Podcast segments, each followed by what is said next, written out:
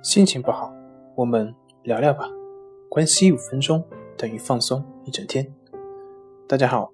我是心理咨询师杨辉，欢迎关注我们的微信公众账号重塑心灵心理康复中心，也可以添加微信 SU01-1234-56789 了解焦虑的解决办法。今天要分享的话题是，是不是不焦虑就完全健康了？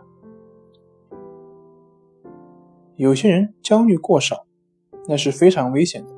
因为那样的话就觉察不出何时何地处于真正的危险之中。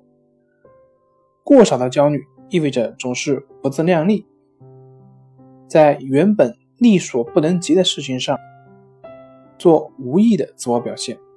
在经验的调整中学习害怕或学习勇敢，我们会渐渐地发现自己不是焦虑过多，就是焦虑过少。如果我们习惯以回避策略或逃避策略做出反应，那就得不到经验的调整。正是在逃避的时候，我们会陷入所谓的回避。世界变得越来越危险，我们越来越焦虑，不得不遁入与世隔绝的地方。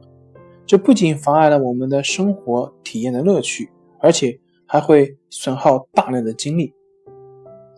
有人相信在一些简单的生活情境中通过回避能够缓解焦虑，比如推迟不愉快的电话交流，这个时候他可能会对自己说，等心情好一些的时候再说，然后几天过去了，心情还是一如既往的糟糕。他几乎每天都责成自己务必在今天解决这件事，不得不与自己较薄弱的自制力做旷日持久的斗争。这样为了拖延一件事情就得消耗大量的精力，有朝一日把这件事解决之后，他就会为浪费了这么多精力而懊恼，或者他最终什么也没有做，就会觉得自己连打一个不愉快的电话的能力都没有。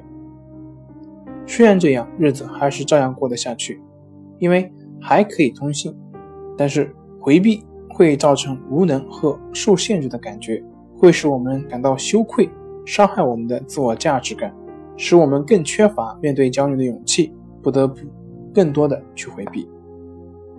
好了，今天就分享到这里，咱们下回再见。